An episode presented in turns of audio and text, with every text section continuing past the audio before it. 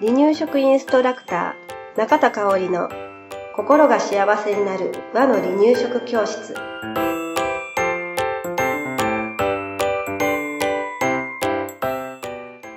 第123回です。番組アシスタントの山本智子です。よろしくお願いします。はい今日もよろしくお願いします、えー今日もね保育士バージョンでいきたいと思います、うんまああの赤ちゃんが寝る時の環境づくりや注意点っていう話なんだけれど、しっかり寝れたら、うん。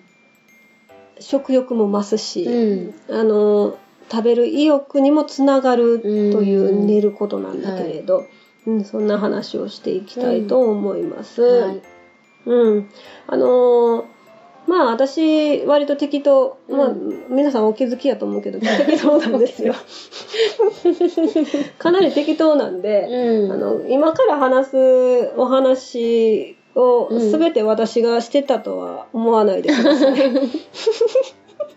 あの割と自分の子育てはうん。わかる。保育とまた違違うからったりねね。適当なんです。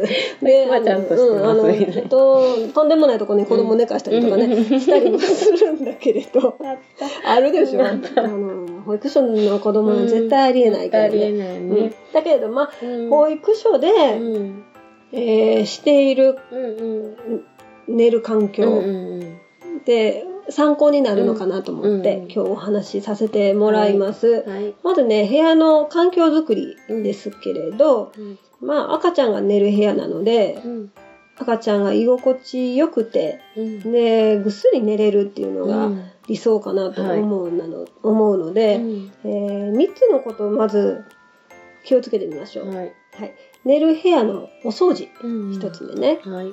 で、あと、お布団かシーツなんかね、うん定期的に干す。うんまあ、シーツは洗う。うん。うんっていうのを清潔にしてあげましょう。そして3つ目、室温、湿度、うん。換気で光などのね、うん調節をしてあげましょう。はいでお昼寝なんかだったら、うんそんなに真っ暗にする必要はないんかなと、ないかな。うんうん。思うので、はい。あの普通の普通のっていう変 変な言い方やね、うん。えっ、と電気は例えば消したとしても、うん。カーテンはもう火が直射日光がかからない程度のレースのカーテンをしておくぐらいでうん。いいと思います。で、逆にね赤ちゃんそれの方が赤ちゃんの顔色とか表情とか見えるから、あのー私たちの保育所ではそうしています、うんは曇りの日なんか逆に電気つけててもいいですね。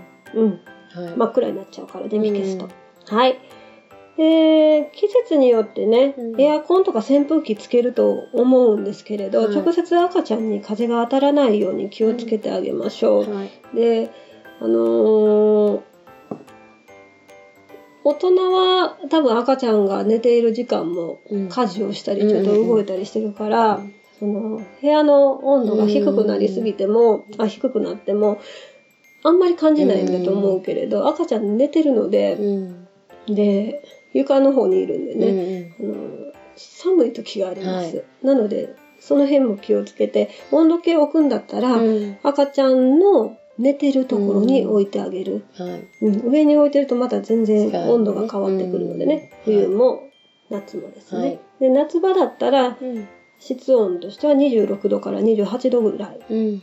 冬場は22度から23度ぐらいはい。がいいと言われています、はい。で湿度は40から60%ぐらいが目安っていうふうにね、うん。言われていますのでね、はい。うん。その辺あの、まあ、一つの目安としてうん。持っててください。はいでまああの汗めっちゃかくよね寝てる時、うん赤ちゃんねね、うんうんだからまああのすごい寝汗かく子はうん。背中と服との間に、うんうんあのフェイスタオルでも、うんハンドタオルでもいいですけど、うんタオルを1枚うん。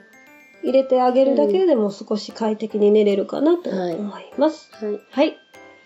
では次、ベッドとか布団の環境づくりのお話ししますね。はい。うん。あのー寝てる間に赤ちゃんが動いてうん。転倒したりしないように、うん特にベッドで寝かせるときうん。は気をつけてあげてほしいなと思います。うんえーベッドの柵は必ず上に引き上げて、うん赤ちゃんが落ちないようにしてあげてください。はい。はい。あと、マットレスとベッドの柵との間が開かないようにしなきゃいけないね。だから、うんできればそのベッドに合ったマットレスを購入するのがいいんだけれど、はい。そうじゃなかったらもう、バスタオルぐるぐる巻きにして挟んでみるとかね。あのーその間に赤ちゃん挟まったら大変なので、はい。してみてください。あとはね、ベッドの柵に、ビニール袋とか風船、おもちゃなんかをつけっぱなしにしないっていうことも大事になります。はい。はい。あとは柔らかすぎる寝具を使わないっていうのも基本になるのかな。うんうん。で、赤ちゃんが寝る場所っていうのはね、うん昼間も夜もね、うんママの目が届くところがうん。安心ですのでね、ううん、あのー静かに起きる子もいるからね、静かに起きて、うん。うん。なんか肩って言ったら肩って言ったら起きてた、ねうん、ベビーベッドで、うん。あのタッチしてたとかね、ねいう子もいるのでね、はい。うん、あのー赤ちゃんどうかなって時々様子は見に行ってあげてください、あのはい家事しててもね、はい。はい次です。赤ちゃんが寝ている時に気をつけることって何かあるかなっていうのでうん見てみたいと思います、はい。うん、4つお話ししますね。はい。パジャマ、まあ、お洋服、着てる時のお洋服調節してあげてください。先ほども言いましたようにね、汗をよくかいたりしますのでね。だからまあ、あのーちょっとパジャマが涼しそうだったら、うん。上に羽織るものうんうんうんを調節するっていうことも大事ね。はい。あとはね、先ほどもこれも言いましたが、眠っていても時々様子を見るっていうのは大事です。保育所では5分に1回、うんあの、眠っている様子をチェックしています。はい。まあ、そう家庭でそうしろと言いますよ。うんうんうん 私たちは仕事だからそうしてます。うんはい。はい。えー、3つ目です。うんえーよだれかけうんしてる場合は外しましょう。うんうんね、お口によだれかけがパッてかぶってしまったらね、はい。息がしづらくなってしまいます。ははいい、4つ目です。えー掛け布団は、うん口や鼻が塞がらないようにうん。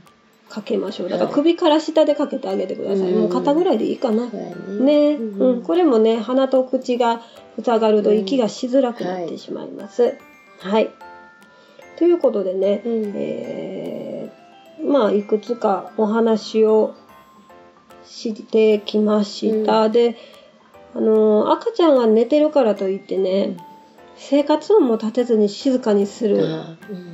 あの、まあ、特に一人目のお子さんやったらありがちかな。私も自分の子やったらやってたと思います。うんうん。それはね、逆に私はしなくていいのか私わな。ざとテレビつけてた。ああ、でも偉い。それは偉いわ。なんか、うん起きてる時つけると、うん。寝たらつけて、うんうんうんなんかそんな中でも寝れるようになれみたいな。そうなそうそうそう。あのーうんいいのか悪いのかわからないけどね。でもうん音立てないでっていうのはしなくてもいい。うんうん、そうそうね。ねうん。そうそう。音は立てて大丈夫です。ねうん。うんあのーお昼昼寝なんだから。ね。うん、そうそう。夜、夜に例えばね、その、ガチャンガチャンしてたらねガチャンガチャンして、その、うん睡眠、長く取らなきゃいけない睡眠、不快な睡眠になってしまうような音はよろしくないんかなと思うけれど、うん。昼間の生活音ぐらいだったらね。全うん然洗濯機回してようが、うんうんうん食器を洗ってようが、うんうんうんそれはね、いいと思います。うんうん。逆にね、なんか、うお父さんとお母さんがお話ししてる声を横で聞きながら安心して寝る。ね、寝てうん、るっていう。うん。っていうのもあるし、ね。ね、そうやね。うん、そうなんですよ。うん。だから、まあまあ、あのーそんな感じで考えてもらえたらいいかなと思います。はいだからまあ、少しね、部屋の環境を変えることで、うん赤ちゃんぐっすり寝てくれるきっかけにもなるしね。はい。うん、だから親子で落ち着ける環境づくりをぜひうん取り入れてみてください。はい。はい。はい。今日もありがとうございました。はい、ありがとうございました。離乳食インストラクター協会では人生80年の食事の土台作りをお伝えするお手軽な和の離乳食パクパクセミナーとじっくり学ぶ離乳食インストラクター協会2級1級講座を全国で開催しています。また、2018年11月からは、離乳食の専門講師を育てる離乳食インストラクター養成講座を行っています。詳しくは、離乳食インストラクター協会ホームページをご覧くださいね。